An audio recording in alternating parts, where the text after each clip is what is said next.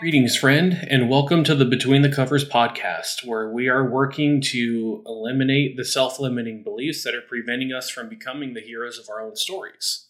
I am Marcus Spaur, and it's kind of funny now. It's taken 11 episodes for me to finally remember that I only ever introduced myself in the trailer, and I guess technically the first episode.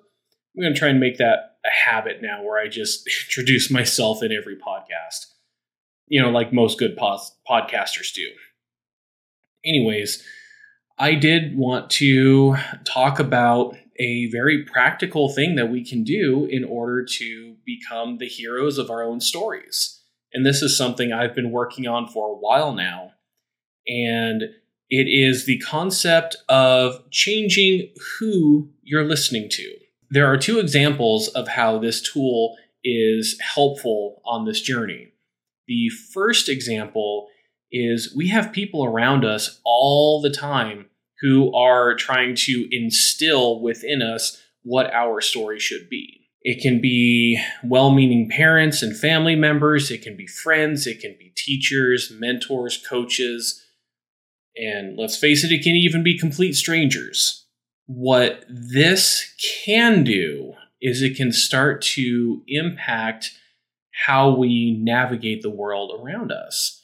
If you have friends in your life and whenever you get together with said friends, or shall we even go so far as to say, even with your own family, and when you leave these gatherings, these get togethers, these game nights, whatever it happens to be. If you leave and you feel diminished, you feel less than, you have these beliefs that, like, you were someone's punching bag that entire night, or that you didn't have anything of value to share. No one took an interest in what it is that you are interested in. then that is going to have an impact on just how you generally navigate the world around you. And then the other facet of this tool, this is where it becomes more problematic. And that is when these external messages become your internal dialogue. Dare we even say beliefs? A great example of this, just in my own life, is two of the greatest wounds that I have had to process on my own journey. The first one that came about is a lie that I believed for many, many years that I was useless. And this drove a pattern of perfectionism in my life, and I hated it. I couldn't allow myself to make the smallest little mistake without just tearing myself apart it was unhealthy. It was unhelpful. It was problematic. Let's just call it what it is. It was problematic. I would beat myself up. I would get frustrated. I would be angry. I was not a pleasant person to be around. If I, oh gosh, when I think about it, this can still come up sometimes. I have this really bad habit. I don't know if this is something that you've experienced.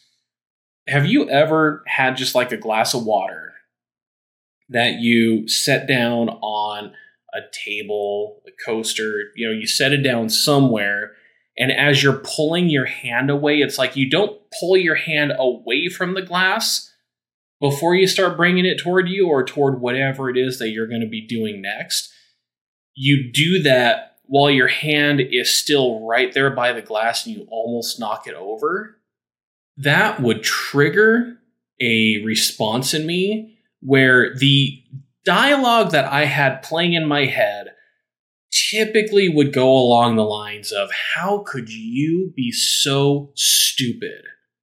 How could you be so unskilled, so lacking dexterity as to put down a glass of water and almost knock it over because you didn't move your hand away before you started doing something else? That's the kind of level of say perfectionism and negativity that I had toward myself. It was not good. And that was a rather mundane example. This is something that would also come into my life in much more significant ways there is a story that is attached to this wound. And this was, oh, how long ago was it now? Probably about seven, six or seven years ago that I, I actually remembered this memory. It was, it was a memory that was repressed for many, many years I was probably about eight or nine years old, and I was going to one of the first houses that my dad grew up in. My grandfather had just started as a Methodist pastor, and this was the first parish that he was a pastor over. And so there was this house that would belong to the pastor and his family and it was a very interesting place to visit. My dad, we went as a family, and my dad's siblings, my my uncles and my aunt came as well. And it was incredible getting them all together and hearing the crazy stories that took place within that house. And I am not joking when I say we went upstairs to the kids' rooms and I I saw the still the cover of the electrical outlet that was still blackened because my dad and his eldest brother convinced their younger brother to stick a magnet in. And there was so much laughter from these stories, and we just had this great time just reminiscing, or for me and my siblings, experiencing these stories for the, many of them for the first time and being able to see where they took place. Fast forward a little bit, I don't even remember how much time passed after this. Maybe it was even just like across a road or something like that. We as a family went to some berry bushes to pick some berries. And they were like raspberries or blackberries, something like that. And some of us were picking these berries just to consume. Some were picking berries and saving them for making jams and jellies later. And my twin brother and I were of the former. We were just grabbing berries and pretty much just enjoying eating them and just doing our own thing. And through this process, my father comes walking by and he just makes this comment in passing that says, You guys are as worthless as tits on a board. And I've shared this story with some people in the recovery community that I'm a part of. And when I've said that, I have had some people like nod their head and they're like, mm hmm, yep, I remember hearing that exact same thing. That was something that I did not realize how much of an impact that passing comment had on me. And as I started to recount this memory, I had to be honest with myself that I don't remember what happened after my dad said that. After my father passed by and said, You're as worthless as tits on a board, knowing me, I probably went crying to my mom because I was known as the crybaby in the family. So that's perfectly within my character of what I would have done. But I honestly don't know. It's like everything after that, everything immediately after that, I just blanked. I I just retreated within myself. And I'm I don't share this story in order to drum up any kind of ill will or ire towards my father. He and I actually I think after I remembered this story about 6 or 7 years ago, it was probably within a matter of a couple of weeks that I just contacted my dad and I said, "Hey, there's something that I really need to talk with you about. And he and I sat down with our wives and we just hashed it out. And as I was sharing it with my dad, he just looked at me and he's like, I'm so sorry. He goes, I, I didn't mean to I didn't mean to hurt you the the way that I did. It's like I was just passing on what I heard from my dad growing up. that's he learned it from my grandfather. And my father and I have a much better relationship than I can honestly remember us ever having.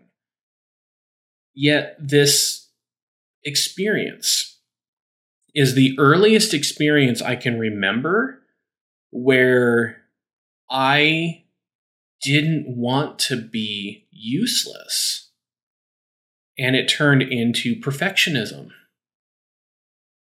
which is a little amusing for me to consider that apparently my perfectionism or my perfectionistic tendencies had their own qualifiers to them because I didn't really seem to pursue that kind of perfection in my math courses growing up and I still don't today. I'm so awful at math. It's it's a nightmare if you ever are around me and I'm trying to do mental math, expect to be there for a little while if I don't have a calculator because that's just how bad it is.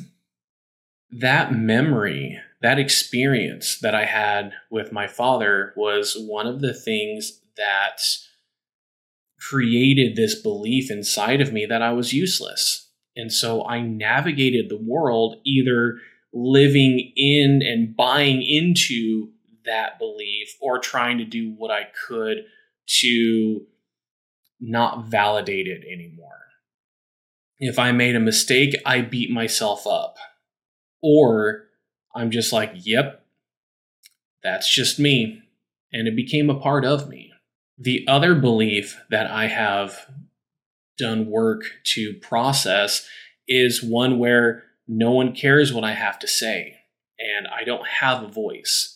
I shared on a previous podcast how I discovered my voice at a retreat with some other coaches and how I roared like a dragon when I found it. This is probably the freshest wound within me that I still am trying to work through because it's one that can be reinforced the most.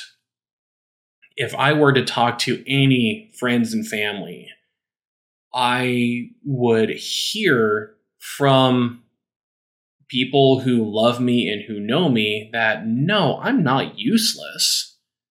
I do good things. I am a good person. I am valued and they want to have me around. And yet, this one about not having a voice. Ooh, this one, there are more actions that are often taken to reinforce this belief and message than this one that I'm useless. Because this often comes around unfortunately, when I am around people who genuinely love and care for me, yet they will often talk over me. I have been around people who are very boisterous and they are we'll say they get excited about what they talk about. And if I have something that I want to share, I have had experiences where I have tried to interject into a conversation, and about a second after I've started saying something, someone else will start to say something. And it's almost as if they don't recognize or even acknowledge that I'm speaking. Because most of the time, what I do in these situations is I just clam up. I just stop sharing whatever it is that I was going to share. I have been to gatherings with friends and family that will eventually just go to me being silent. I apparently I'm just there for the food or something. But I just I stopped talking and I stopped trying. In working with my therapist, she challenged me to try and change this behavior. And it's like, well, you know, have you ever just tried continuing to talk or just saying something like, uh, excuse me, I was saying something? The latter I haven't done, but I have tried to just continue talking to just validate that, hey, I was in the middle of saying something. Please don't interrupt me. Every time it has just turned into me and the other person trying to talk over each other. And that has been, I'll even say it's been a pretty traumatic experience. I have even shared this with my with my mother. And she just kind of looked at me with sad eyes when I shared that and said, "Wow, I can just imagine what all these people are missing out on because because you're just not sharing anything. And uh, that's a nice sentiment, I'll, I'll be honest. Yet it it took changing my environment in order to stop having these messages being reinforced. This is some of the hard work when we're talking about changing who you are listening to, we're talking about changing who you spend time with. You might have some really good relationships with your family, and there might be some of these people that, while you want to spend time with them, there's some of these individuals who will make it that you feel diminished or demeaned by the time you're heading home. And if that's the case, then maybe you need to set some boundaries around those relationships. Maybe you need to speak up about what it is that is going on and say, I'm not going to put up with this anymore. And maybe, maybe you actually follow through with those boundaries and you don't see them as often. Or when you go visit, if they start picking on how you look, your weight, whatever it is, maybe it's even that you dropped out of college or that you don't have a GED, whatever it happens to be. Maybe it's the fact that you're still single and everyone has this expectation that you should be married by now, but you are not ready for that. If you speak up for yourself and say, I'm not going to put up with any of this anymore,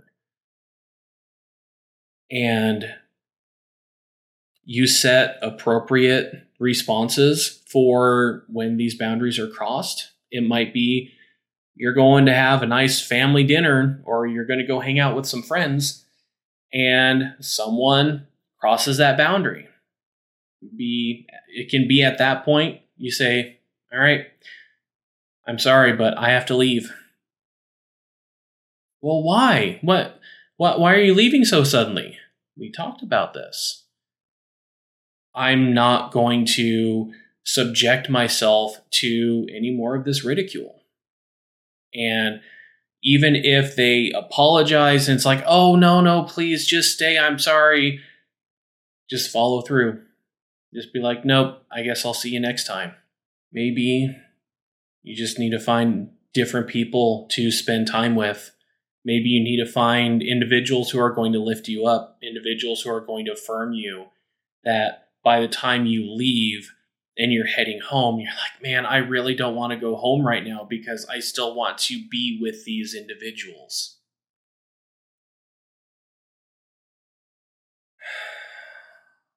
And it's hard. It is really hard to make that kind of change in your life. Let me tell you, though, that it is so healthy to do so because for a lot of us, and I've been through this so, so many times, that our normal is not healthy. What has become the status quo in our lives is not something that is going to give us life. It's actually taking life away from us. It is draining us. It is putting us into situations for us to experience the traumas of our past and have them be minimized. So I want to acknowledge that this work is difficult, and yet it is so important as well. With the mental health stuff that my wife Libby and I have been working through, it has been so crucial for us to make sure that we are around and surrounded by people who understand and validate what we're going through. They also challenge us, and yet they also support us. That's very different from people who just challenge because they believe what you're saying is wrong or it's incorrect or it's not even true.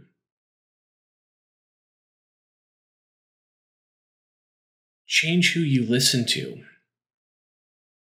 This can even be changing what you tell yourself.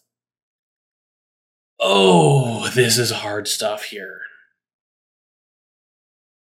the example that I gave earlier about almost spilling a glass of water. Those messages that I would say to myself, those are not healthy messages. I would tear myself down. I would belittle myself. I would demean myself. And a lot of it was because I believed it was true. Because I made that little mistake I wasn't worth anything at all. Wow. I honestly did not expect it to get this personal as I was talking about this. It could even be that when you change who you're listening to, it might even be in the realm of entertainment. I I have been in that place where I have been going through such a dark place in my life and I've been working through depression and I don't know what it is about listening to depressing music during depressive episodes. Maybe it's something that just validates and makes us feel like we're not alone in what we're going through. And that's okay for a time. And yet, if you're constantly there, maybe you need to change to something a little more uplifting. Maybe you need to change the messages that you're taking in all the time so they're not all dark. They're not all gloom and doom. They're not all deflating. Maybe there are even movies and TV shows that you're watching that are reinforcing some of these messages. Maybe it's time to change. Time to change what you're taking in. Time to change the messages that you're listening to so that what is coming in is actually working to replace what we are telling ourselves. And this is something that's going to take a long time. It was, like I said, six or seven years ago that I was reminded of this wound just from this off the cuff comment that my dad made while we were out picking some berries. I'm still not healed of that. While I am in a much, much better place, I am still not healed from it because I will still find myself going back into those same messages when I make a mistake. I will find myself saying those messages of, you're worthless. How could you do that? In fact, one of the things that I often say to my clients is if you are hearing these internal messages and they're coming in the second person pronoun, where you're saying you, you, you all the time, ask the question who's saying that? you can't say that really to yourself because if you were saying it to yourself, you would say I. You would use first person pronouns. So who's saying it? The message of you're so worthless for me was tied to you're as worthless as tits on a board a message that came from a loved one. So, who's saying these messages? And are they true? Most of the time, they're not. Most of the time, these messages that we're telling ourselves, they are not at all true. They might have been true for a very brief moment in our lives but they're not our reality unless we choose to allow them to be our reality. That's what I would like to challenge you on today. How do you need to change the messages that you are receiving? How do you need to change who you listen to? This can be something that's done externally with the people that you spend time with, or even the media that you consume. I know a lot of people would disagree with me on this, and yet I live in blissful ignorance of what's going on around me a lot because I don't watch the news. Because the news was something that just became so negative and it became overwhelming and I couldn't handle it anymore. Social media is a horrible place to go to try and feel better about yourself. I've had to unfollow certain people because I just could not stand what they were posting anymore. And some of these people are friends, some of them are even family. And I cannot listen to what they are saying because it just made me feel horrible. It made me feel worse when I'm listening to propaganda or all I am receiving is the the highlights of someone's life and I compare it to my own and it's like, well, I don't have that. Maybe what needs to be changed is what you're saying to yourself maybe the messages that need to be addressed are ones that are tearing yourself down. The things that if we could hook up a radio to your brain in order to hear the internal dialogue that you are saying to yourself and about yourself, you would blush and be mortified by it. I know I would be. I would be mortified if people actually heard a lot of the things that I used to say to myself, and sometimes I still say to myself. So, what do you need to change? What is the self limiting belief that you are holding on to that is no longer true in your life? That you can let go of in order to have a much more life fulfilling and positive experience with the world around you. I hope that you found this message encouraging, and I am looking forward to continuing our conversations next week. So until then, live strong for today. Thanks so much for listening to the podcast. If you like what you're hearing and you're interested in working with me, there is a link to my website in the show notes and also a link just to schedule a free 50 minute one on one call with me. Let's get the conversation started. Also, please rate and review this podcast so more people are able to find it. Thank you so much, and I'm looking forward to talking with you again soon.